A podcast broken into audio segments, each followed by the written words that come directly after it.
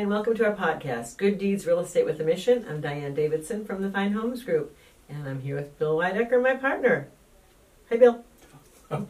Good day to you. Uh, Good day to you, Bill. here in advance of the incoming weather that we've got. Yes, my father, if he was still alive, would be driving to the supermarket for more milk and more bread.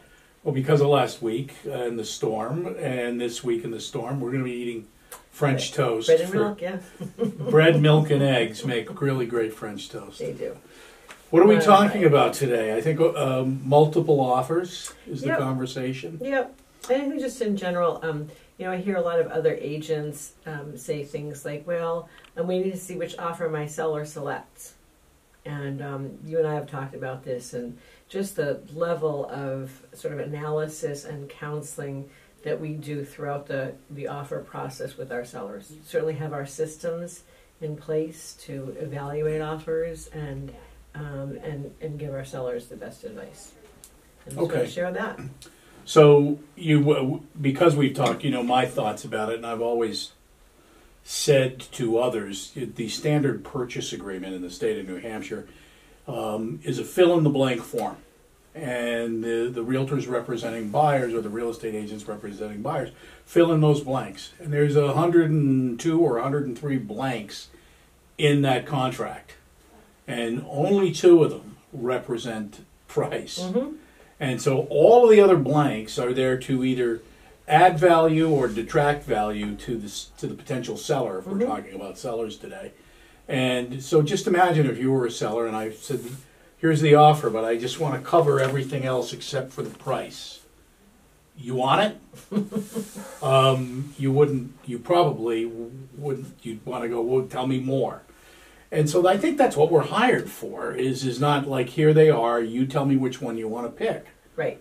It's a it's a uh, it's a fool's errand, I believe, if you don't engage the advice and counsel of your realtor to say, based on these, here's what I think we should do. Because we know now multiple offers isn't isn't two or three. It can be fifteen or twenty or Or more. Yep.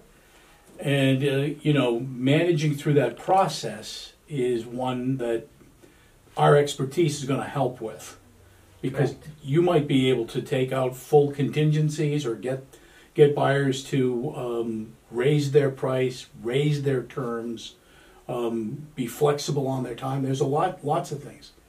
Um, your take. I guess I'm interested in your take. Um, so, you know, we talk about uh, a common practice with multiple offers is that um, listing agents ask uh, buyer's agents to have their clients submit their highest and best offer. And what we've learned, sort of figured out recently, is it's their highest and best under the circumstances, meaning given the facts they have, which is which are I am one of 17 other offers. I am one of more than 10 offers or one of multiple offers. And so, under those circumstances, I'm going to offer $350,000 and close in two weeks. Right now, if somebody had said to that buyer, you know, if you'll pay 355 and close in a week, it's yours. Whatever, right? So, but no one's saying that. So the current the circumstances they find themselves in are that other people are bidding against them. If they are so, I think a big mistake that agents can make when they're rep- when, you know, representing sellers is that when they say say highest and best, that it is the highest and best that a buyer is willing to pay under this uh, at, at all. Sorry, but when the circumstances change, and if a seller was to go back to buyer and say, if your buyer or to their agent and, and say if your buyer can close a week sooner, and they're willing to let us rent back, and they'll pay seven thousand dollars more, it's theirs. And oftentimes the buyer will say yes because the circumstances have changed. They have been given a finite set of terms that if they choose to accept, the property is theirs. And so the highest and best, it, under the circumstances of competing with a bunch of other people, is often different than the highest and best when so when they when the seller comes back to just them. Mm-hmm. So they weren't lying, they weren't being deceitful, they were doing what their agent asked them to do. But when the circumstances changed, so so did their offer. So Mhm. we've you know we've on behalf of our sellers, and we understand that we're working with buyers too. So we kind of play that pretend game, pretend buyer.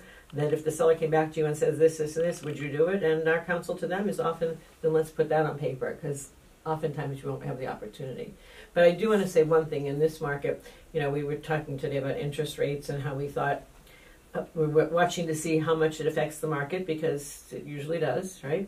Um, so with interest rates rising, um, when we have a when we're working with our seller clients and we get a pre-qualification letter or pre-approval letter for the buyer making an offer, if that if the amount in that letter is exactly what they're offering to pay, then we as listing agents need to make sure that they are qualified in case really in case the interest rates go up during the, the time that they're under contract, right? And so those are the kinds of things that we even before we sit down with our sellers know, we always we always send this our offers to our sellers when we get them because legally we're responsible to Sure. to send them off as you know to present them as soon as humanly possible. But we, we hold we caution them that we'd rather they didn't get all you know get too involved in all the terms. We're going to review all of those with them. And usually, if there are many many offers, there are a few that rise to the top. That those are the people that we're going to have the first sort of second round with. But one of the things we're doing now to make because interest rates are you know may, may go up again is making sure that a buyer still qualifies for that purchase price At the rates- higher rate. Yep. So there's that kind of legwork we do in advance of meeting with the seller.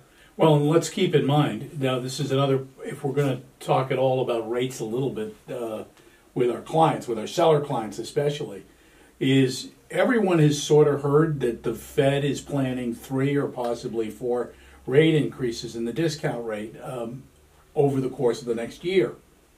What our clients don't realize is, is that rates have moved in the last year. Fixed mortgage rates are up about three quarters of a percent for the 15 year fixed and the 30 year fixed. So they've already risen and stand to raise potentially more. And so, uh, from my perspective, I think, all right, we are we are we are in these sort of halcyon days of where the market is going up and up and up and up, and there's an opportunity. But we also know that as prices increase, if you add in the component of mortgage rate increases, affordability starts to come into question, and qualification, to Mhm. your point, starts to fall into question too. Right. Um, so, you know, my, my feeling is is that in this market, sellers and buyers should want the same thing, and that's if they arrive at all of the terms, they should close as quickly as they possibly can, because both stand to benefit. Really, Yep. Now, interest rates, I think a lot of people don't know this, but interest rates typically can only be locked in for 60 days from the time of application, right? So that's something else to consider when, when offers come in.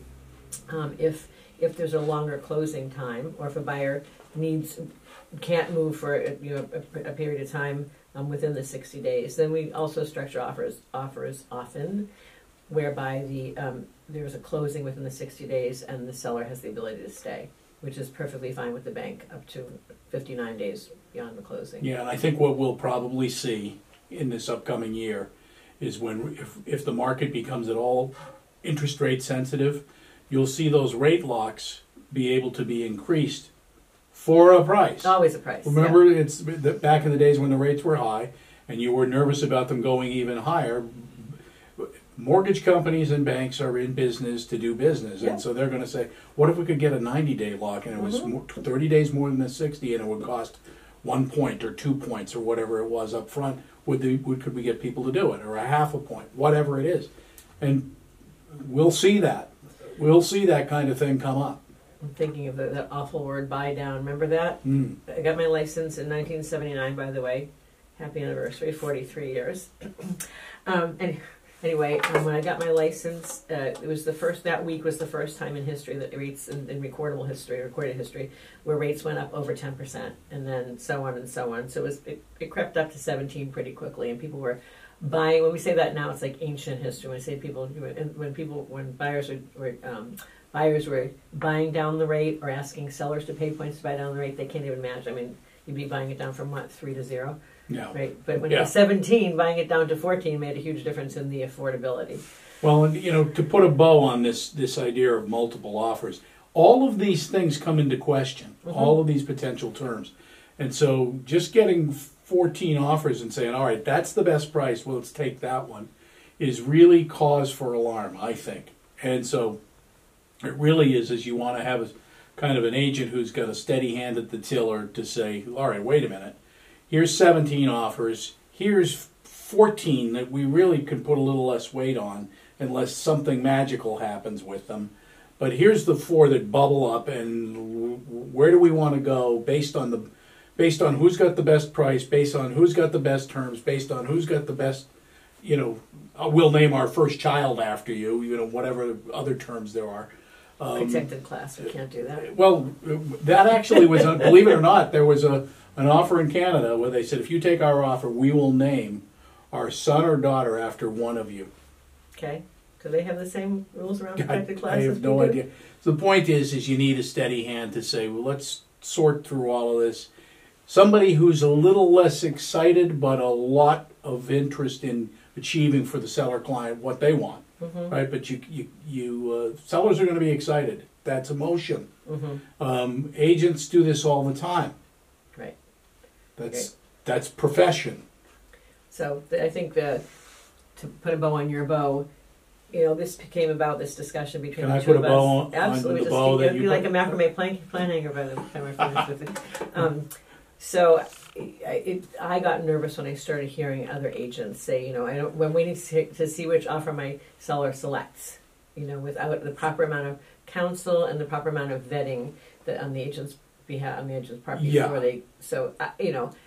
I just want to make sure that people are in, in good hands and that they're, the agents that are listing properties on their behalf um, understand that whole process. It's it's really it's it's important because it's what gets you to the finish line. It's it, Amen. like you said, it's not just price; it's terms that help to bulletproof and help increase the probability of coming to a closing. I had a broker years ago say to me, eighty percent of the transactions that fall apart never should have gone together in the first place. Mm-hmm. So Yep. there's the bow on the Bow, on the bow. Yeah. Okay. Well, Wrap with it that qu- quadruple bowing tying, thanks for being here today. Be sure to subscribe to us on YouTube or follow us on your favorite podcast platform. Thank you, Bill. You're welcome. Good to see you all.